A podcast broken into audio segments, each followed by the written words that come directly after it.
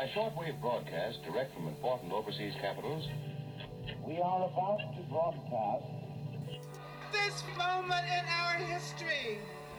Hello, and welcome to the History Workshop podcast. I'm Mary Beth Hamilton. Our topic today is historical fiction, the process of turning history into story. What happens when a writer sets out to invent a narrative based on materials from the historical record? How does one balance the demands of the facts with the promptings of the imagination? What kinds of truth can fictional accounts elicit that non fictional accounts cannot? And what happens when your materials are intensely personal, the stories of people to whom you're related?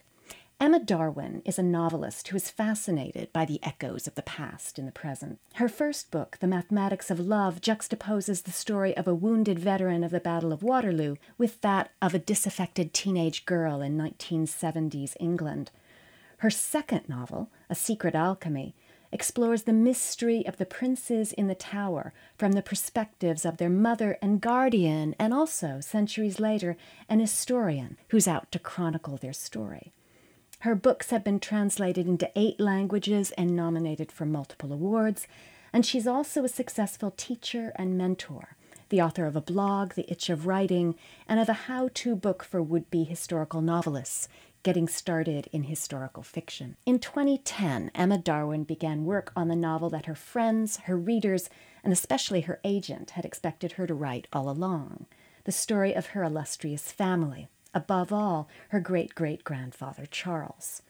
What followed, by her own account, was creative disaster, a writerly tangle of epic proportions, one that raised questions that went beyond her own circumstances about the nature of historical truth, the workings of the historical imagination, and the obligations a writer has to her subjects.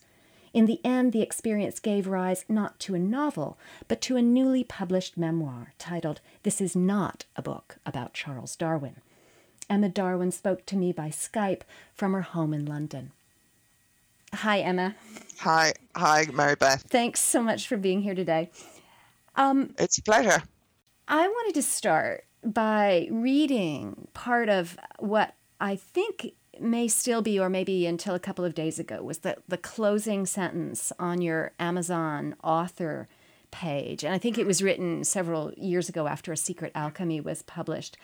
Um, and it said, Emma is the great great granddaughter of Charles Darwin and his wife Emma Wedgwood, but has no plans at the moment to write about them. So, so I wondered if you could if you could start there with that intuitive and I think very attractive reluctance. You come from a long line of very creative, very um, illustrious, very storied people. So, so why not do the obvious and, and write a novel about them? What was it about the idea that gave you pause?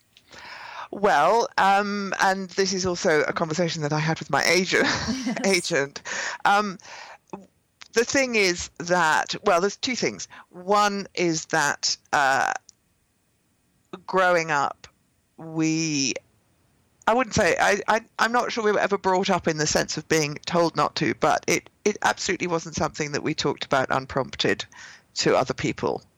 Um, you know, if if if if somebody uh, said, "Oh, Darwin, are you any relation?" Quite often expecting one to say no, um, and you said, "Well, yes, actually, he was my great great grandfather or whatever," um, and you just sort of said it quietly, and then you know you, that was fine. You responded to people's interest, but you never brought it up. Um, and it was actually quite weird when my first novel, The Mathematics of Love, came out. That obviously it was something that that that that my publisher wanted to. Um, you know, to use for publicity purposes, it was definitely something that journalists latched onto because there's not very much to say about and you know here is someone you've never heard of who's written a book that you can't buy yet you know it doesn't make for much of a story.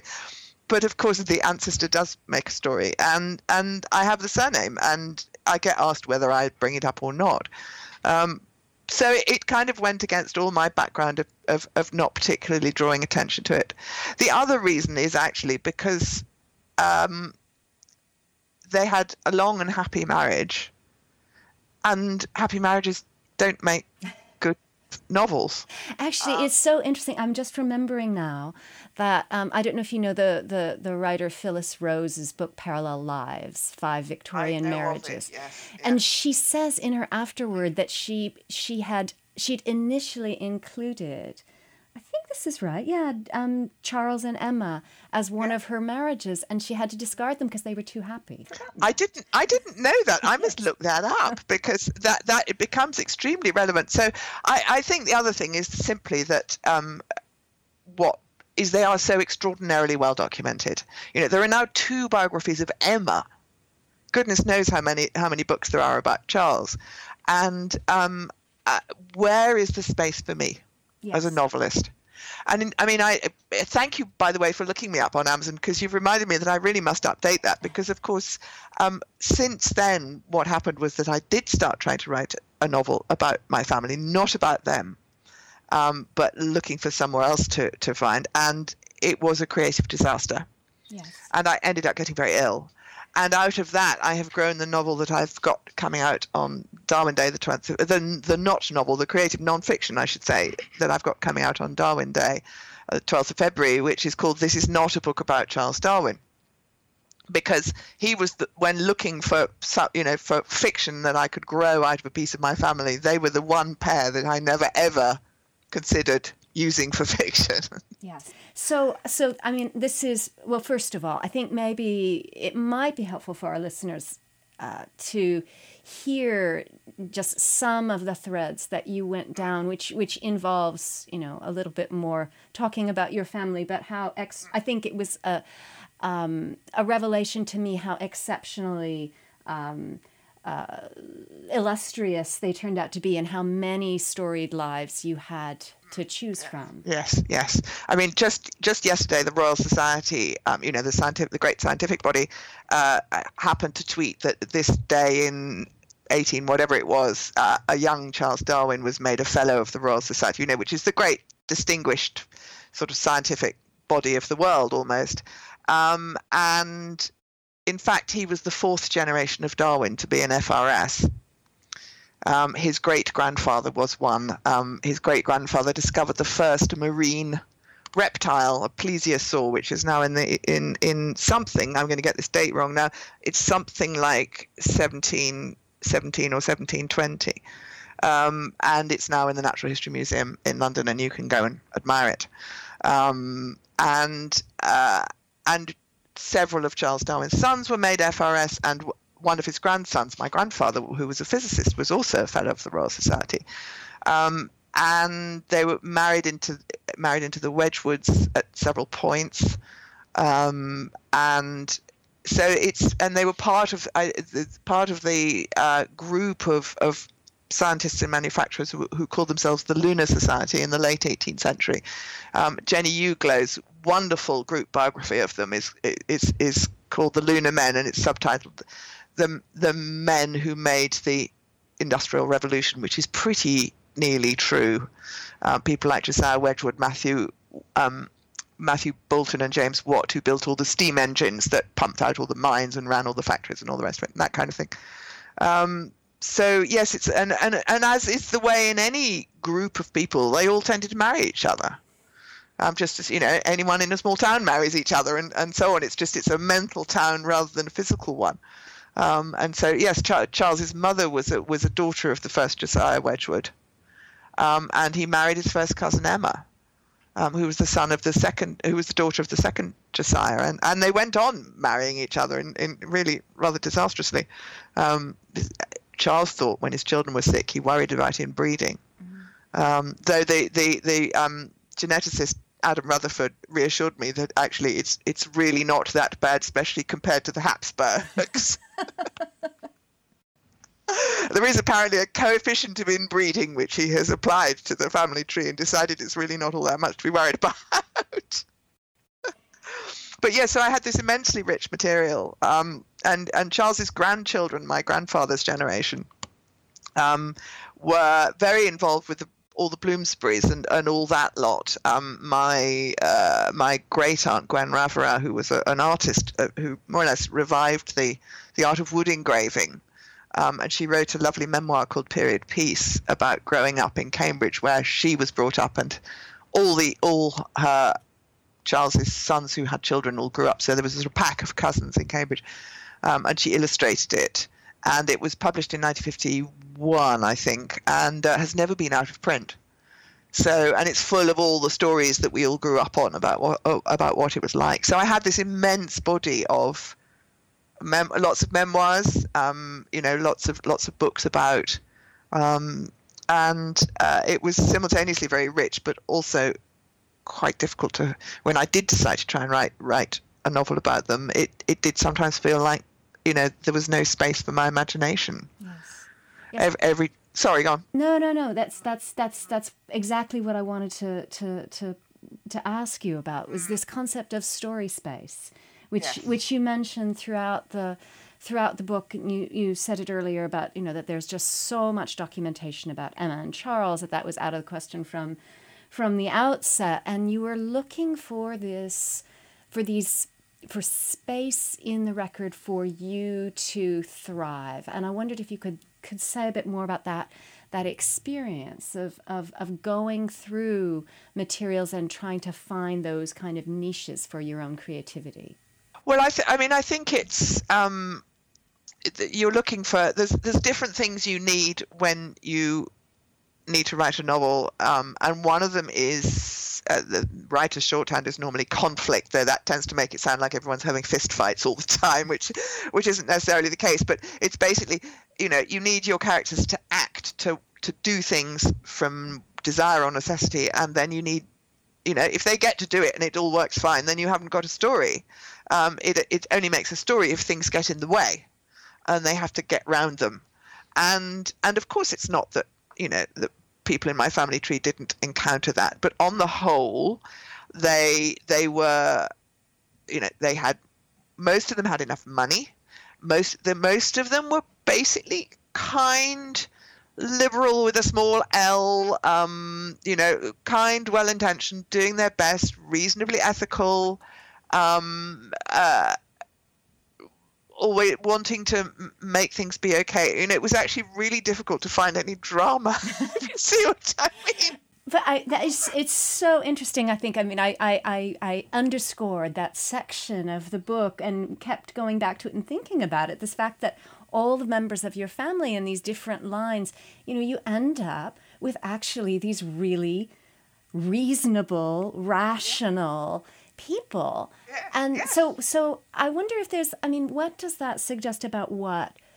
Fiction and, and not just reasonable but the kind of people that you know would be wonderful if they if they were at the helm of of, of all arms of government in the world so, Well, some of them were. They did. I mean, you know, some of them, especially on the Wedgwood side, there were a lot of Wedgwood MPs and and um and and Josiah Wedgwood, the the fourth Josiah Wedgwood, who became Baron Wedgwood, and he was a fantastic figure. Um, he was he was one. He was. I mean, the a counter to that is is they were. I mean, the family were always Whigs in the in the proper 18th century sense of, of sort of being uh, uh, sort of automatically against the ruling bodies and classes, if you like. Um, and he obviously was one of those person. If if there was a cause that everybody was against, he was for it. So he was a tremendous Zionist. Um, and very in favour of Indian independence, in you know in Edwardian times, which was which was n- not a common position um, and that sort of thing. So he was sort of just naturally again, which I found very pleasing. but yes, they they they they they are, and it's and actually, I mean, it, it's it's a fantastic world to grow up in, but it is difficult to make a novel. I think the other the other real problem I met, which in in a way was much more much more serious. I'm sure I could have you know, I might have found some drama somewhere if I really wanted to, is that they are they are you know they're the children of Rousseau. They they they think about they think about themselves and they write letters to each other. They write memoirs and biographies. You know, we have all their letters either stashed away in the Wedgwood archive or, or of course, the whole Darwin Correspondence Project, which is all in Cambridge. Um, they they think about the insides of their heads, and insides of heads is what fiction does. You know, film can't do it not really. It can just show you faces. Um, uh, other other things, uh, uh, other forms, drama can't really do it. Stage, but it's prime territory for fiction. And in terms of writing historical fiction about real historical characters, um, it's it's what we can do that historians can't. You know, historians can't decide to tell us what's what Elizabeth Woodville is thinking. That's a job for a novelist, um, because we're saying, okay, this is this is plausible. This is verisimilitude. This is this is invention, um, and that's you know that's some of my natural territory in writing fiction. But these so and so's they write reams of letters to each other, analysing their motivations, talking about how they feel and what they do.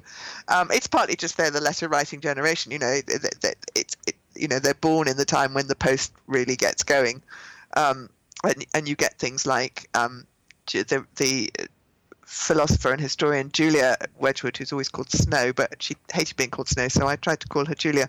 Um, you know, she had a a, a, a very passionate, partly le- epistolary, uh, almost pretty much a love affair with Robert Browning after he was widowed. You know, and that's because there were four posts a day, and they could whiz notes to each other like we'd whiz emails or WhatsApps or whatever. Um, that was one of the, she was one of the people I did consider making a novel about. Um, but and it and it and it was difficult to make work for other reasons. But but so again, that territory that ought to have been where my imagination could run. Every time it started to run, um, a, piece of you know the kind of historian piece of my brain was saying yes but can you are you allowed to is that legitimate is it is it accurate all those things that historians very properly have to worry about um, and it always felt like somebody sort of slapping a hand across my mouth and saying, No, you can't speak.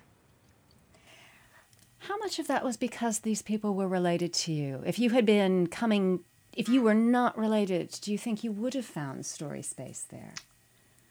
Uh, if if there had been as much material, and of course, you know, there are dozens of families, you know, who who are also as well documented as that. Um, I think I still would have had that problem, and I recognise it's my problem. I even had it with Elizabeth Woodville, who's you know, who about who, the insides of whose head we know nothing, um, simply because I I I was going to be a historian until I was sixteen, and then I did well A levels over here, you know, the kind of 16 to 18 uh, level where where at least in, in our school system you specialize quite drastically. When I was at school, you only did three subjects, and I did history, and it kind of went wrong on me, and I ended up not doing it at university, which is what I had expected to do since I could read, was to be a research historian, and um, instead I read drama, which was actually a much better training for a novelist. But I think it's the authority of the person who has the facts and that and that in a way I do think came from the atmosphere that I grew up in. One of the worst insults you could say about anyone you met, apart from the fact that they were horrid, um, was that they can't they couldn't argue. They can't argue. They don't know when a point is proved. They don't know how to make a point. They don't know when they've lost the argument. Uh, I mean, my father was not a scientist, though all his brothers were, but he was a lawyer. He was a barrister by training. And my mother was an English teacher, but her father was an academic. And the idea that basically you you know argument not in the sense of having a row but in the sense of points and evidence and proved and persuading people and the person who has less good evidence or constructs their argument less well loses. They've lost it. Yes. they've lost the argument. And that was absolutely fundamental to how i grew up. My father's family who, who, who were a bigger family um, and you know slightly you know, lived in a bigger house, and they had a category of book which was called a dining room book, which was basically all the dictionaries and encyclopedias and books that settle dining table arguments. Now we didn't have, I mean, our dining table only got broken out when there were too many people to sit around the kitchen mm-hmm. table for supper. But, but, but, but that that that idea that that one of the functions of talking to each other among the family is to is to is to wrangle things till you achieve a, a result that everybody agrees on um, is is really fundamental. And the problem I faced with with the amount of information, you know, data, if you like, that I had, it, you know, there were so many. You know, there's Gwen wrote period pieces, also a biography of her. Gwen's sister Margaret married Geoffrey Keynes, the the the very distinguished surgeon who was also the world expert on Blake, and whose brother was John Maynard Keynes, the uh, the economist, and so on. And they all knew they all knew the Bloomsburys and and were indeed connected through several marriages to to um, Virginia Woolf and Vanessa Bell and all that lot, um, and and so there were so many people who who who knew more than me and to whose authority I had to bow or I felt I had to bow. Yes. That, that in a sense they were they had more data than me, so I could not say I don't care. If you see what I mean, I- it would it would be like someone now, you know, faced with unarguable evidence about, um, you know, should we say the disastrousness of Brexit? Um, you know, if somebody says I don't care that your facts are right, I still believe what I believe. We get furious with them. So it's this balancing act then that is is the case for any historical novelist, not just one writing about her family, between a sense of accuracy and a sense and and the um, latitude for invention, and and what when is invention permissible? Are there things that it's not permissible to invent? I think, um, well, given that we have such a thing as um, the historical fiction end of fantasy, if you like, you know, there, there's, there's there's historical fiction which is. Uh, I'm thinking of something like Jonathan Strange and Mr. Norrell, or, or, or the kind of fantasy which is very rooted in a real historical world, or, or certain certain parts of um, Cloud Atlas. Say, uh, what I believe very strongly, and I always say to my students, is that it's your book, your rules the your rela- your book's relationship to the historical record is completely up to you. But what you have to do is a work work some out for yourself so that it's consistent because I think readers get that. You know, even if it's a world that looks awfully like Jane Austen's England, except it has magic, or except it's or the sort of counterfactual ones. You know, what what if what if Germany had won the Second World War and and and the Reich had ended up running Britain, you know, and so on. When you read that kind of thing, um, the world is a very recognizably 1940s world. It's just the one thing is different, um, and so you can do what you like, but you have to do two things. One is make sure that you make it work and it's consistent within the novel, but the other is to teach the reader what the rules of your world are. Uh, just as you know, anyone doing straight out science fiction or fantasy, you know, they call it world building, and it's a whole thing that that forums are dedicated, writers forums are dedicated to.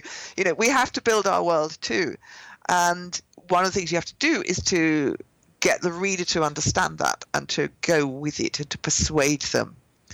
And when you're doing historical fiction, you have to bear in you know bear in mind and take into account what they already know what they already believe what you can persuade them to buy into for now and and some of that is going to be straight basic historical facts i mean if you've you know we've got london down in the southeast southeast england manchester is by car four hours drive away um, i can't remember what the figure is but i think it's about 300 miles it's actually probably not a good idea to build your plot on the idea that you can um, walk it in an hour.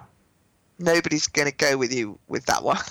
on the other hand, there's there's probably nothing to stop you inventing a city halfway between the two, and and readers will probably go quite happily with that as long as you again you introduce them. So so it is about making your own rule book. I think take bearing in mind what you can persuade readers to go with go along with, and there is there's a whole sort of tacit there's a tacit agreement that nobody ever articulates about what it's okay to invent and, and, and what it isn't. You know, where you can invent, you can't really move London to Scotland, but you can perfectly well slot a borough in that doesn't really exist.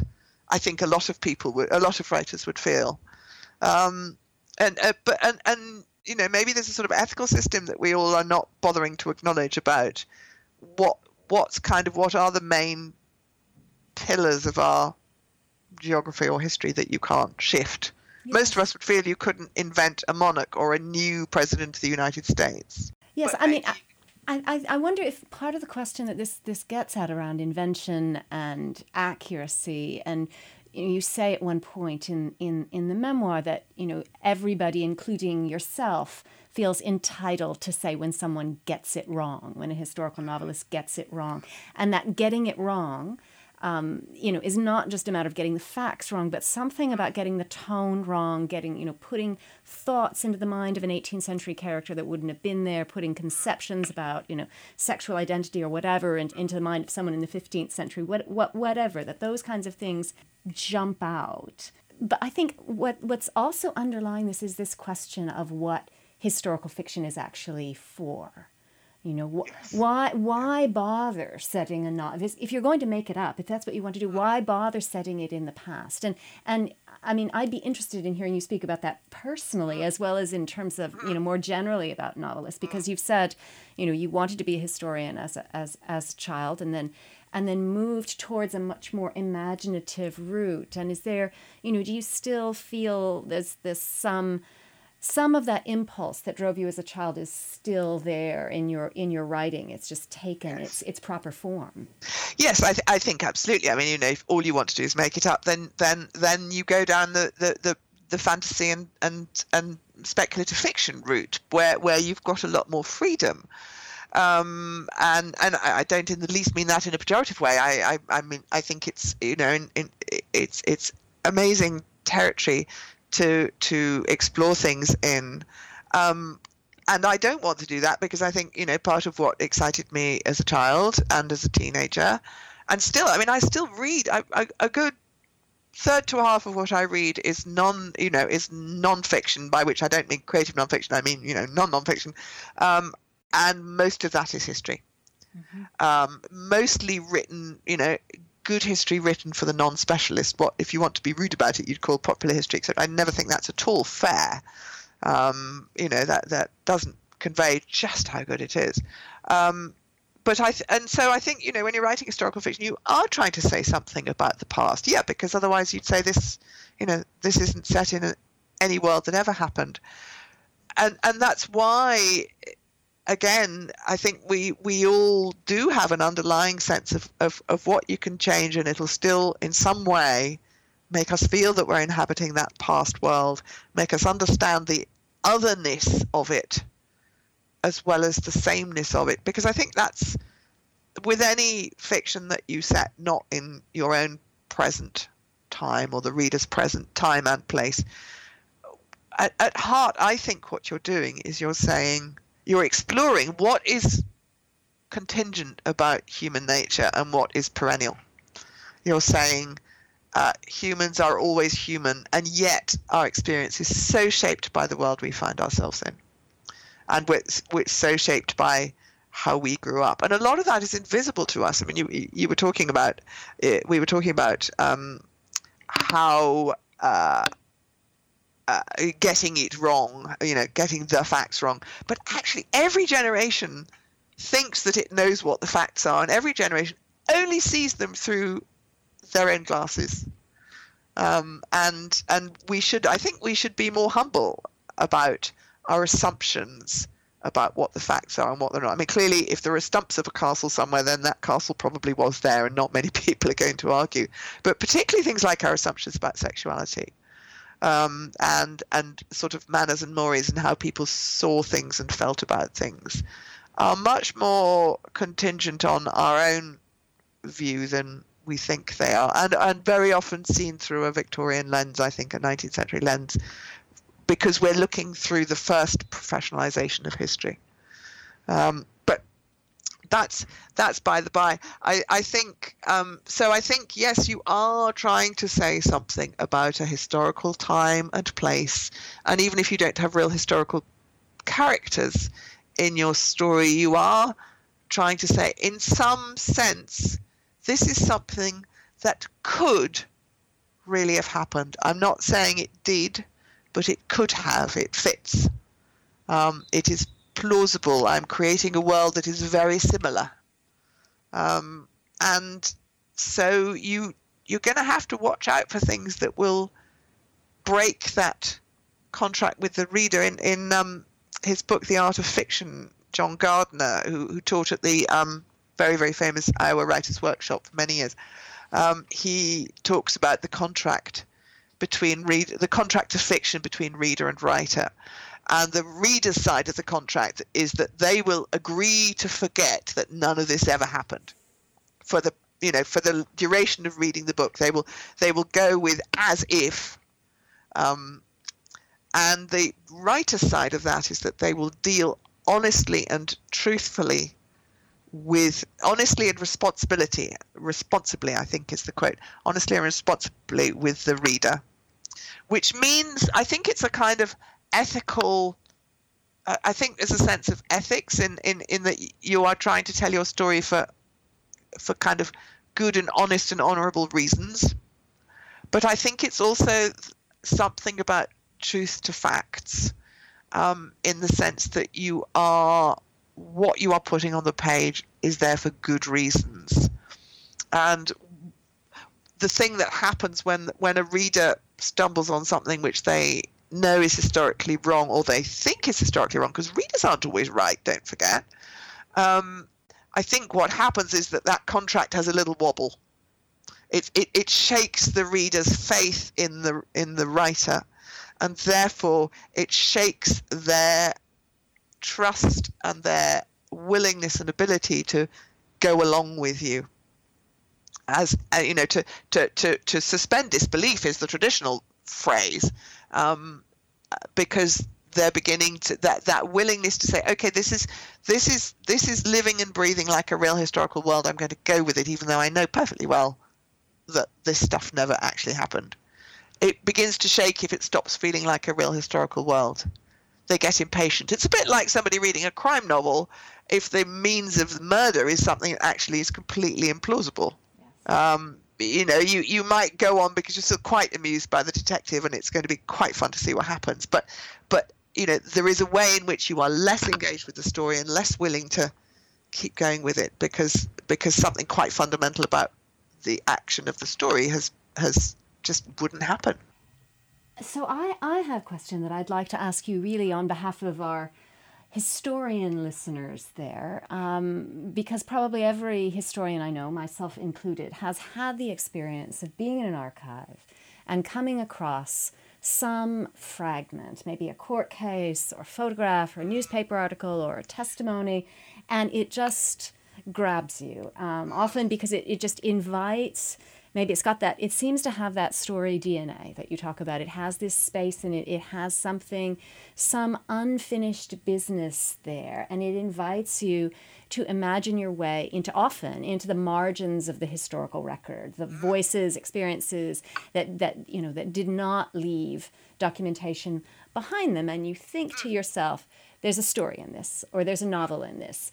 And then if you're um, you know if you've got an academic training that might be where you stop because you simply think you don't have the tools. So, for someone in that position, what advice would you give if they actually want to to take first steps towards finding towards excavating that that story? Maybe that's not even the right metaphor.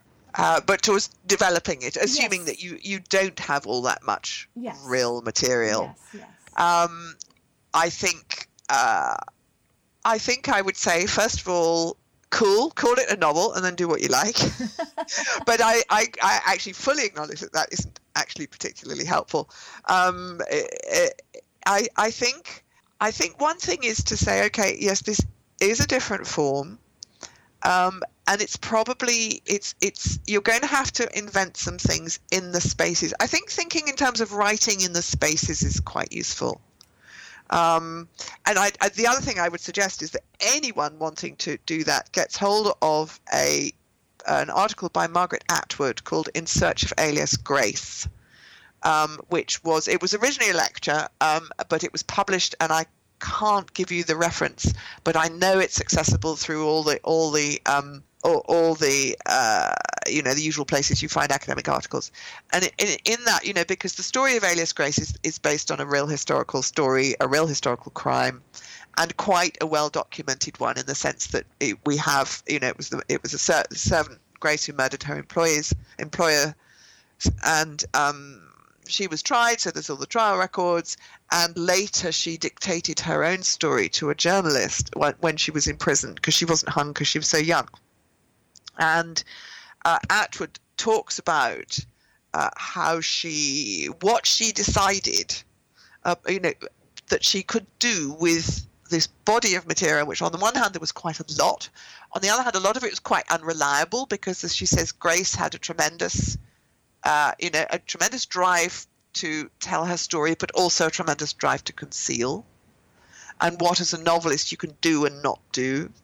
And obviously, trial records are immensely valuable sources for any historian, but but they do put a particular slant on things, and and I know that historians reckon that you you know you have to use them quite carefully and quite critically in some ways. And so she talks about everything to do with her decisions about what she could you know what she could do and what she could invent. And i'm not going to quote this right now but she says um, something about that she had decided that anything that was written down in any source she could use. And, but she mustn't and she mustn't change.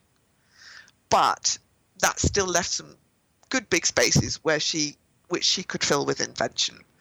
Um, so that she never actually contradicts any of the sources.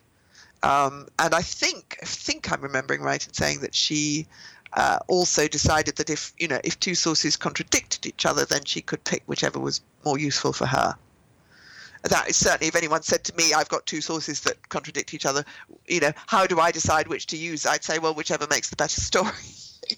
You know you're not being a historian. Your job is not to decide um, you know to, to do a historian's job of deciding which is more you know which is more likely to be true.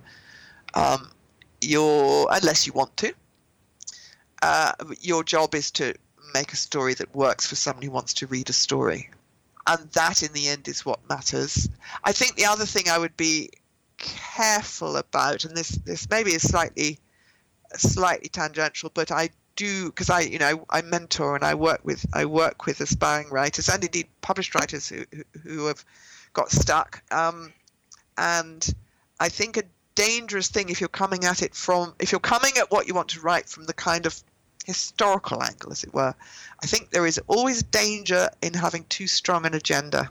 I think it's great to have an agenda of this is a fascinating personality in a fascinating world and I want to bring it alive. And that's that's a very powerful reason to write a historical novel. I think if you're trying to prove something in the kind of historian sense, I think what you end up is you end up with a novel that's very didactic.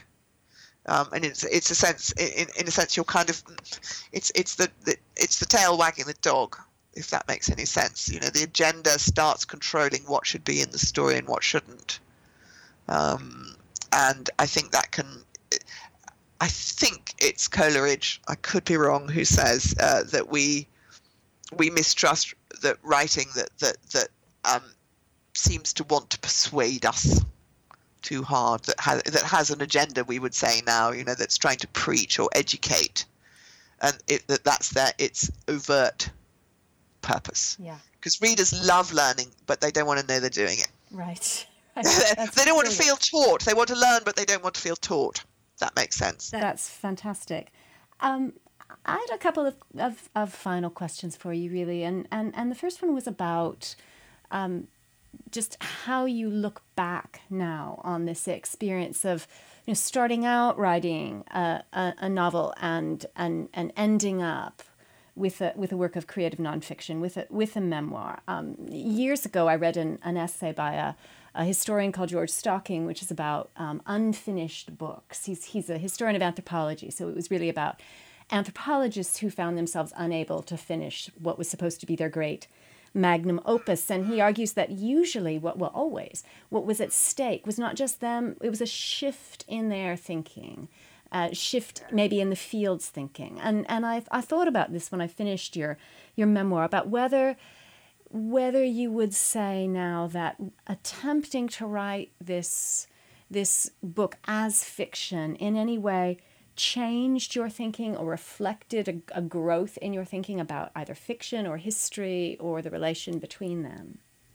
That's very interesting. I think it i think it basically taught me that i personally shouldn't try and write fiction about real historical characters which I'd kind of known. I'd found it very hard with Elizabeth Woodville and Anthony Woodville, you know, and, and, and they're five centuries ago, and we know nothing about the insides of their heads whatsoever. And there are acres, you know, there's acres of stuff in the record, you know, spaces where we don't know where they were or anything.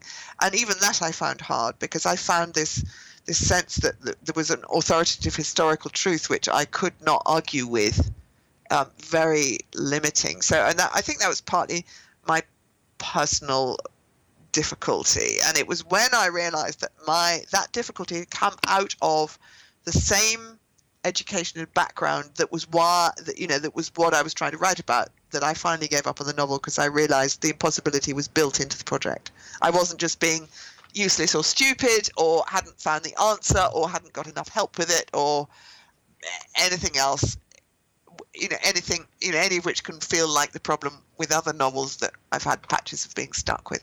But it was built into the project and then I was able to let go and say I understand. I will never be able to do this. But uh, normally I'm extremely stubborn with novels. You know if there's any hope that I could find out what I need to do to make it work I cannot leave it alone. I can't just say oh no that's too difficult. I'm going to put it away.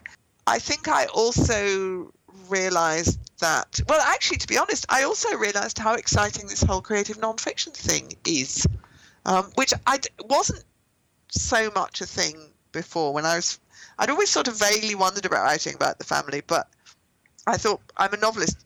That that's how, I, of course, that's how I do it. I don't know how you do anything else. But things like Hare with Amber Eyes, things like H is for Hawk, um, all these really fascinating projects all of which have very different forms. They have very, um, they each one has to kind of make its own form for itself. And, and one thing that happened when I started writing This Is Not a Book About Charles Darwin was that because in creative nonfiction there are so few rules and every book has to decide its own rules for itself, it was incredibly free because I could just I could just decide how I wanted to do it, and I also could sort of talk to the reader. And there's a bit in there when when um, I said something. You know, I've moved on to another chunk of the family, and I've said and I've said something along the lines of, "But if I actually wrote the way I kind of scrambled around in the family tree, banging my knees and falling off branches and all the rest of it, you'd get as bored and disheartened as I did. So here's the next generation in order." and I just sort of listed them with just you know, with a little bit about each one. So the reader knew who they were, but I didn't have to try and weave it into a story. I didn't have to try and turn it into something with a, a plot that adds up, um, that the engineering works. And I'd always regarded the novel as a lovely, great, big, capacious, baggy monster of a beast that you could put all sorts of things in, compared to the tightness, say, of a stage play form, um, or, or let alone a movie script and I'd always thought of novels as rather free and open, and suddenly I saw your sort of classic novel as incredibly tight and incredibly restricted in what it could be, and that was quite a, a revelation to yes. think that that actually that that it's unless you're going to do something extraordinarily experimental um, and kind of break you know and play break with and play all the the, all the reader's assumptions about what a novel's trying to do and what satisfactions it's trying to provide because I think that's a very useful way to think about genres and forms actually is you know what satisfactions are you offering the reader? Um, and, and and and it was it was amazingly freeing. I've, I've I had a very strong image just when I was beginning to plan this is not a book about Charles Darwin of instead of trying to build a, a beautiful house with all the electrics and drains and everything all hidden behind you know chiseled into the walls and plastered over and hidden under the floor and hidden in the roof and hidden in the basement, I suddenly thought, oh, look, I get to write the Pompidou Centre. I can have all my drains on the outside. you know, if I need some escalators, I'll just bung them on the outside. it's actually a really wonderful story, the, the, the story of the story of this book. For any writer in any medium who, on the face of it, fails to bring a, a project uh, to, to fruition, because this is this is about um, a kind of, of writerly resilience. Or about a, an ability to re to step back and reframe and figure out what the story actually is which may exist on a completely different plane which is what which is what it seems like you did. Yes i think uh, my my um the agent who I had for, for 10 years um, had a way when something wasn't, she was a very, very distinguished editor before she was an agent, and she had a way when something in one of my novels wasn't working. And she would say, Well, what were you trying to do? And I would start saying, Well, I was trying to do this and trying to do that. And she would listen, and then after a while, she would come up with a with a, a really sort of off at an angle, but a, a really creative other thing, other way of achieving the same aim. And I think that's that's it's very difficult to you know I spent three years trying to write a novel you know trying to put the family into novel form and and it was only when I stepped away from it and thought well uh, well what were you trying to do? And the answer was I was interested in the family. I was trying to I went on being interested in the family. That was what one of the things that kept me going on the novel so long when all my friends were saying, Look, Emma, you're miserable and you're hating it. Why don't you just stop? and I was mopped my eyes and say, Yes, but it's really interesting. I would also say, Yes, but I can sell it, of course. Um, but, but, and, and, I, and I went on being interested. And, and so, and then I realized that what I had to do was to find a different form for my interest. Um, and and I did try, you know, because my first degree was drama. I tried a stage play and that didn't work, and I tried a radio play because those were forms I was a bit familiar with, and and that didn't work either. Partly just because I'm a real beginner, you know, and it was a complicated project. It wasn't something to cut your teeth on, um, and so it was about, and and then I thought, well, actually, I'm I'm interested in them in a non-fiction way. It needs to be non-fiction, okay? And actually, this is where I drew on my experience of working with academic writing, because one of the one of the things I've done, the, the Royal Literary Fund, which is a charity that supports writers here, it puts writers into universities as fellows to help specifically with academic writing. And it's one-to-one help of the sort that a lot of universities find very difficult to provide. And I had a lovely time doing that, playing with everybody's subjects. And, and the basic question was always what is the spine of your essay? What is the organizing principle? What is the reader's journey through the topic? And I and it was actually it was that that made me think, okay, what would the spine of a non-fiction book about the family be that isn't just a tiny, you know, a whole string of little biographies because that would be boring. And you know, most of the family aren't that interesting there are some who are very interesting. What you know, what what is my way through the family? And that was when the idea of it being a writer's journey came up because the spine could be the story of me looking at the family and then trying to write about them and what happened and that could be the organizing principle and and yeah so so in a sense it came about from lots of different bits of my life which which I drew on or realized I was drawing on, drawing on as I tried to think about that. And I think that's one of the keys to resilience in, in a funny way. You know, it's not that you don't ever end up face down in the arena, as Brene Brown puts it um, in Daring Greatly, but, but it's that you can find things from lots of different angles to help yourself get up again. And, and certainly that's what, that's what happened that's what happened with this one. Well, that's fantastic. Thank you so much, Emma, for speaking with me today. Thank you. It's been a pleasure. It's been really interesting. It's, it's lovely talking to. Not that many people have read the book yet, so it's really good to talk to someone who has. Many thanks to Emma Darwin for taking part in this conversation. Her memoir, This Is Not a Book About Charles Darwin, is published by Holland House Books. Thanks to the staff of the Ohio State University Digital Union, where I recorded this podcast. Please visit our website, www.historyworkshop.org.uk. You can find us on Twitter at HistoryWO and on Facebook and Instagram as History Workshop. This is the History Workshop podcast. I'm Marybeth Hamilton. Thanks for listening.